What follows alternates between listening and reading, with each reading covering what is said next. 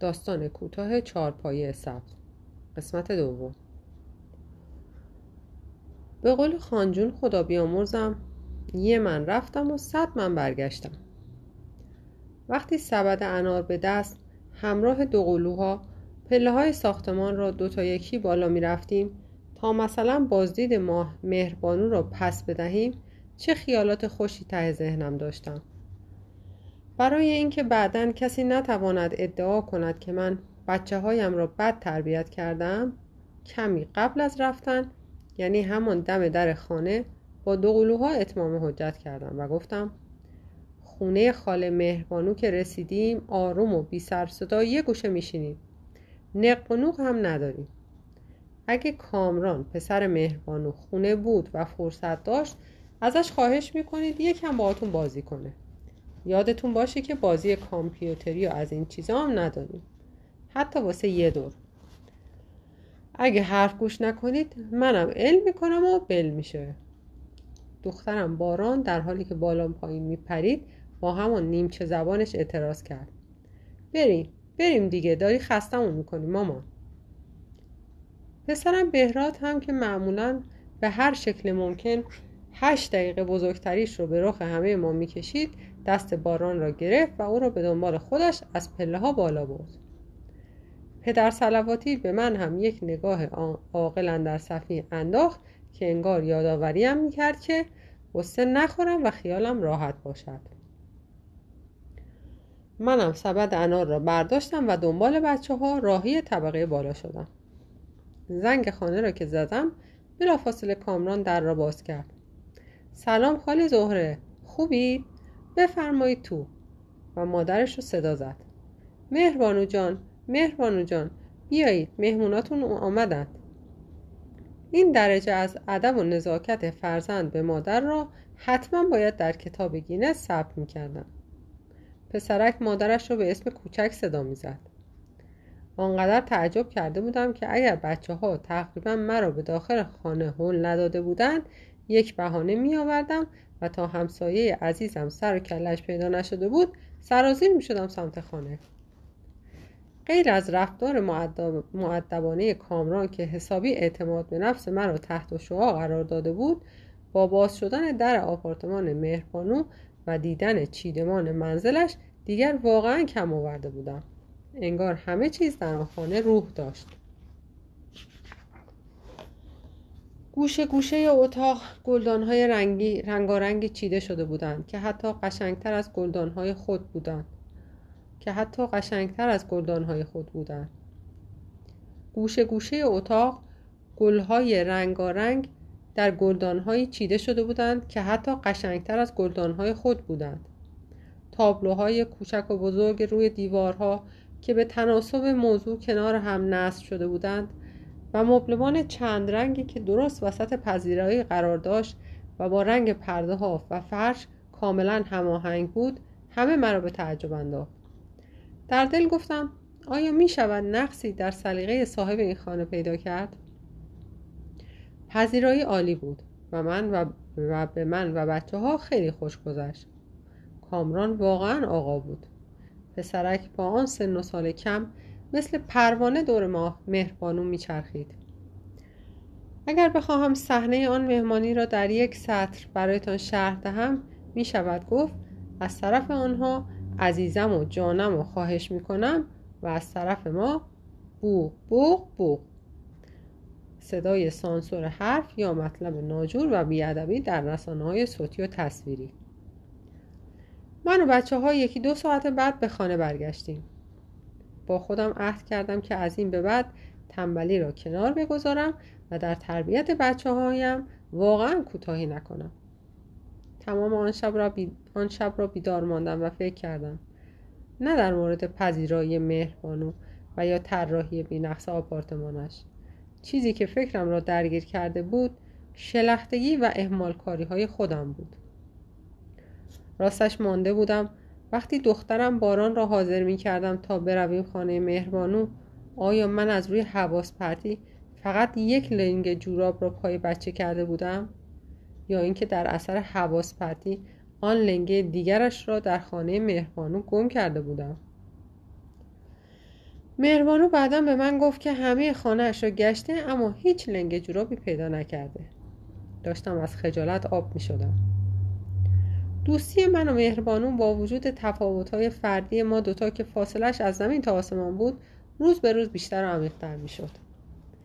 باید بگویم این دوستی از یک طرف مرا افسرده می‌کرد چون در هر برخوردی که با او داشتم مهمانو را کاملتر و بینفستر میافتم و ناخداگاه در خود احساس حماقت شلخته بودن و بیسلیقگی می‌کردم. به خصوص اگر بچه ها یا همسرم دفعتا اسم مهربانو را به زبان می آوردن یا از او تعریف می کردن ناخداگاه درجه افسردگی هم بیشتر می شد.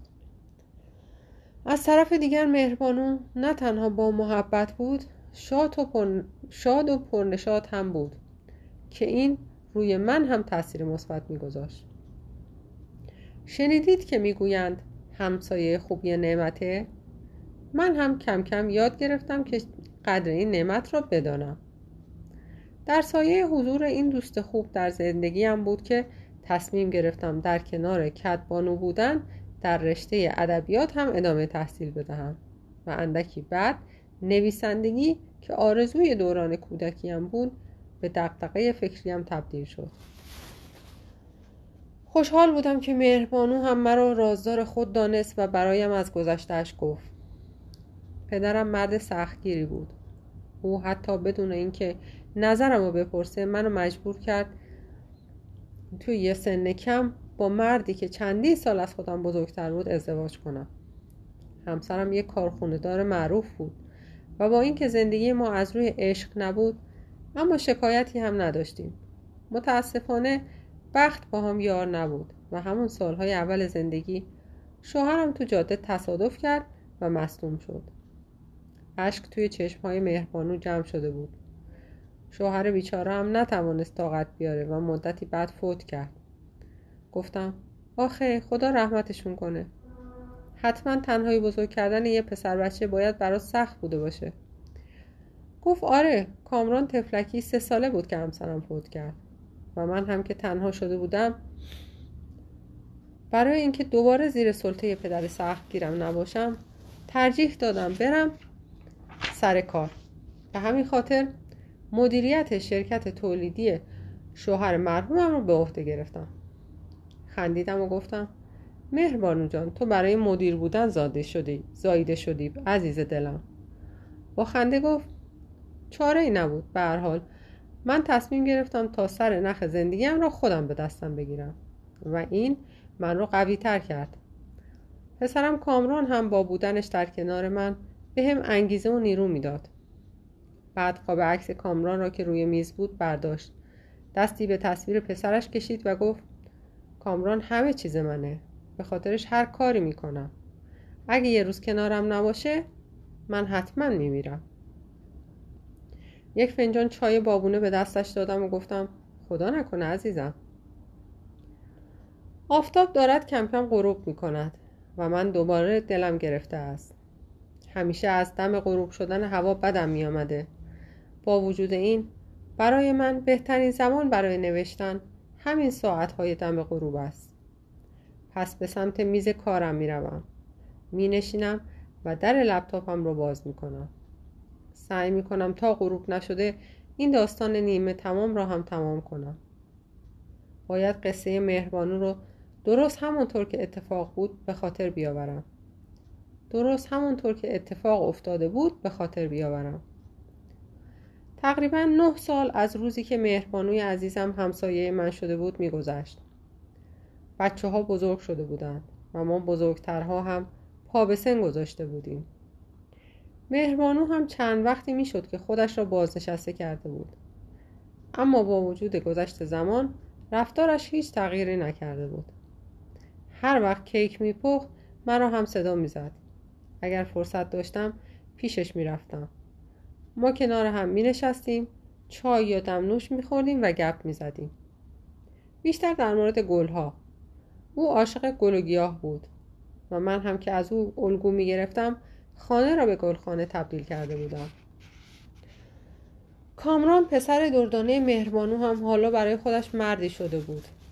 هم تحصیل می کرد و هم به وکالت از طرف مادرش به کارهای شرکت و کارخانه می رسید به یاد دارم که این اواخر کمتر می رسیدم سراغ دوستم بروم. دو قلوها بزرگتر شده بودند کلاس های مختلف می رفتن و من و فرهاد را حسابی سرگرم رو مشغول کرده بودم. گاهی در راه پله با مهربانو سلام علیکی می کردم اما کامران را کمتر می دیدم یک بار از مهربانو پرسیدم پسرت کجاست مهربانو جان؟ چرا پیداش نیست؟ حس کردم نگاهش را از من دزدید. و با لحن اندوهباری که از اون بعید بود خیلی کوتاه جواب داد. رفته شمال. سفرهای کاری دیگه می‌دونی. گفتم خدا برات نگهش داره. یه مرد واقعیه. هم تحصیل کرده است و هم خانواده دوست. یه لحظه تحمل کرد و بعد انگار چیزی به ذهنش رسیده باشد ادامه داد. زهر جون می‌دونم گرفتار بچه هات هستی اما اگه فرصت کردی یه سری بهم بزن. تا یکم با هم درد دل کنی. گفتم باشه حتما. ولی نرفتم. آنقدر غرق زندگی خودم و بچه ها شده بودم که قول و قرارمان را فراموش کردم. تا اینکه یک شب وقتی در آشپزخانه داشتم شام میپختم از طبقه بالا صدای جر بحث به گوشم خورد. خیلی تعجب کردم. آخرین بار که از طبقه بالا سر و صدا شنیده بودم مربوط به موقعی بود که مهربانو داشت با آن طبقه اسباب کشی می‌کرد. نمی‌دانم چرا یک دفعه به یاد بار اولی افتادم که او را ملاقات کردم. با خودم گفتم مهربانو جر با عجله پنجره پله فرار را باز کردم سرم را تا حد امکان از پنجره بیرون بردم و گوشهایم را تیز کردم. از آنجا می‌شد به راحتی صدای بالایی ها را شنید. خدا جون چی میشنوم؟ صدای کامران میومد که بر سر مهربانو فریاد می‌کشید. شما حق ندارید جلومونو بگیرید. مادر من و طلا همدیگر رو دوست داریم. مهربانو جواب داد. حقیقت نداره. این یه عشق واقعی نیست. حماقت نکن کامران. این دختره فقط داره تظاهر به عاشقی می‌کنه. بعد اضافه کرد. اگه فکر می‌کنی این فقط یه حسادت زنان است باید بگم که سخت در اشتباهی پسرم. من حتی در مورد این دختره تحقیقم کردم. همه میگن این طلا خانم شما فقط یه شیاده که برای پسرای پولدار دام می‌ذاره. کامران جواب داد. مادر اگه بخوای با این محملات سعی کنی از ازدواج با طلا منصرفم کنی قسم می‌خورم میرم و دیگه پشت سرمم نگاه نمی‌کنم. از لحن صحبت پسرک معلوم بود که نظر مادرش را قبول ندارد. دست آخر هم آب پاکی را روی دست مادر بیچاره ریخت و سرش داد زد. از امر و نه کردنت خسته شدم. من که دیگه بچه نیستم. بخوای به... که تو بخوای بهم دستور بدی. از تو هم بهتر آدم ها رو می‌شناسم. اصلا میرم با طلا ازدواج می‌کنم دیگه هم به اینجا بر نمیگردم. دیگه مگه خواب منو ببینی؟ در آپارتمان محکم به هم خورد و سر صداها قطع شد. با سرعت پنجره را بستم و به سمت در خونه دویدم و در مقابل سوال فرهاد که پرسید ظهر چی شده؟ داری کجا میری با این عجله؟ همانطور که میدویدم داد زدم میرم پیش مهربانو بعدا برات تعریف می‌کنم چی شده. هرچه به در خانه مهربانو مشت کوبیدم در را باز نکرد. مدتی همانطور سر جایم مات و مبهوت مانده بودم. باورم نمی‌شد که این حرفها را کامران زده باشد. تا آن روز حتی به مادرش تو هم نگفته بود. ای کاش آن شب مهربانو از من خجالت نمی‌کشید و در را به رویم باز می‌کرد. صد البته که خودم را هم مقصر می‌دانستم. عذاب وجدان رهایم نمی‌کرد. آن روز که در راه پله بودیم و او از من خواسته بود تا پیشش بروم تا درد دل کنیم باید به حرفش گوش می‌کردم. آخر من چه دوستی بودم که غم این بزرگی را در چشمهای دوستم نفهمیده بودم. هم از خودم و هم از دست مهربانو عصبانی بودم. یک هفته ای می شد که همساییم را ندیده بودم. آخرین خبری که از او داشتم گفته های فرهاد بود. درست شب پس از آن جرابه است. او برایم تعریف کرد. زهر جان امروز صبح زود مهربانو رو دیدم که با سرعت از پله ها پایین می‌رفت. و چند ساعت بعد هم صدای پاشو شنیدم که آروم آروم از پله ها بالا می اومد. با ناراحتی جواب دادم شاید بهتر باشه یه مدتی تنهاش بذارم. دیگر پیگیرش نشدم. فکر کردم رفته از پیش کامران تا آشتی کنند. تا اینکه غروب روز هشتم زنگ در خانه را زدند کامران را که پشت در دیدم بی هوا قلبم ریخ سلام خاله زهره حالتون خوبه؟ سلام پسرم خوبی؟ مادرت چطوره؟ کامران گفت نمی‌دونم ازش خبر ندارم دو سه روزه دو سه روزه هرچی تماس می‌گیرم جواب نمیده اصلا سابقه نداره با اخم گفتم خب طلا خانم چطوره؟ سرش رو پایین انداخت و گفت شما هم خبر دارید؟ مامان براتون تعریف کرده؟ جوابی ندادم فقط نگاهش کردم. خودش ادامه داد. طلا منو ول کرد. دختره وقتی فهمید مادرم پول و سرمایه مادرم پول و سرمایهش رو از من گرفته ترکم کرد و با یه پسر دیگه فرار کرد. حالا خیلی پشیمونم خاله. فکر می‌کنم مادرم حق داشت. با خودم گفتم پس مهربانو بازم درست تشخیص داده بود. این زن هیچ نقطه ضعفی نداشت. با لحن سرزنش آمیز به کامران گفتم خیلی آزاردش کردی. اصلا ازت انتظار نداشتم. در حالی که بغض کرده بود ادامه داد اومدم ازش عذرخواهی کنم اما هرچی در می‌زنم در باز نمی‌کنه. من که نگران شده بودم گفتم خب مگه کلید اضافی نداری؟ خودت در باز کن. گفت کلید ندارم خاله. دفعه آخری که اومدم خونه جا گذاشتم. با هم رفتیم بالا. این بار اگرچه خیلی دیر این بار اگرچه خیلی دیر بالاخره در را شکستیم. به دور تا دور سالن نگاهی انداختم. همه چیز سر جای خودش بود. اما نه صبر کن. درست وسط حال متوجه چارپایه سبز رنگ شدم که ظاهرا بدون هیچ دلیلی برگشته بود روی زمین. با خودم فکر کردم این چارپایه در وسط اتاق چه معنایی می‌تونست داشته باشه؟ نمی‌دانم چرا بی اختیار یاد حرف مهربانو افتادم که یک بار برایم درد دل کرده بود. اگه یه روز پسرم بخواد ترکم کنه من حتما میمیرم. یک دستم را بی اختیار روی سینم گذاشتم و بعد با انگشت دست دیگرم به چارپایه واژگون اشاره کردم. با لکنت گفتم ای وای پسرم نکنه مادرت از اومدن تو ناامید شده و می‌خواسته می‌خواسته دست به کار وحشتناکی بزنه. کامران که تازه متوجه حالت چهارپایه شده بود گفت خدا خدا کنه که دیر نرسیده باشم و با شتاب به سمت اتاق مادرش دوید. زانوهایم سست شده بود بی اختیار داد زدم. مهربانو جان بیا ببین پسرت برگشته و زدم زیر گریه. ناگهان دوست عزیزم را دیدم که لنگ لنگان از اتاق خوابش بیرون می آمد. پسرش با خوشحالی به طرف او رفت و آن دو یکدیگر را در آغوش گرفتند. ساعتی بعد من مهربانو و کامران در آشپزخانه نشسته بودیم و در حالی که چای و شیرینی دستپخت دوستم را میل می کردیم او برایمان تعریف کرد که اول از همه باید از تو عذرخواهی کنم زهره جون. پرسیدم چطور؟ جواب داد به خاطر داد و فریادهای اون شبمون و اینکه از خجالت نتونستم در رو برات باز کنم. رویش را بوسیدم و گفتم من شرمندم مهربانو جون که از حال همسایم بیخبر بودم. بعد مهربانو برای من تعریف کرد که چند روز پیش بعد از آن جرابه است که با کامران داشتم فکری به سرم زد. صبح روز بعد به شرکت رفتم و از وکیلم خواستم تا موقتا جلوی حسابهایم را ببندد. اینطوری پسرم کاملا بی پول و ورشکسته می‌شد. البته برای مدتی کوتاه.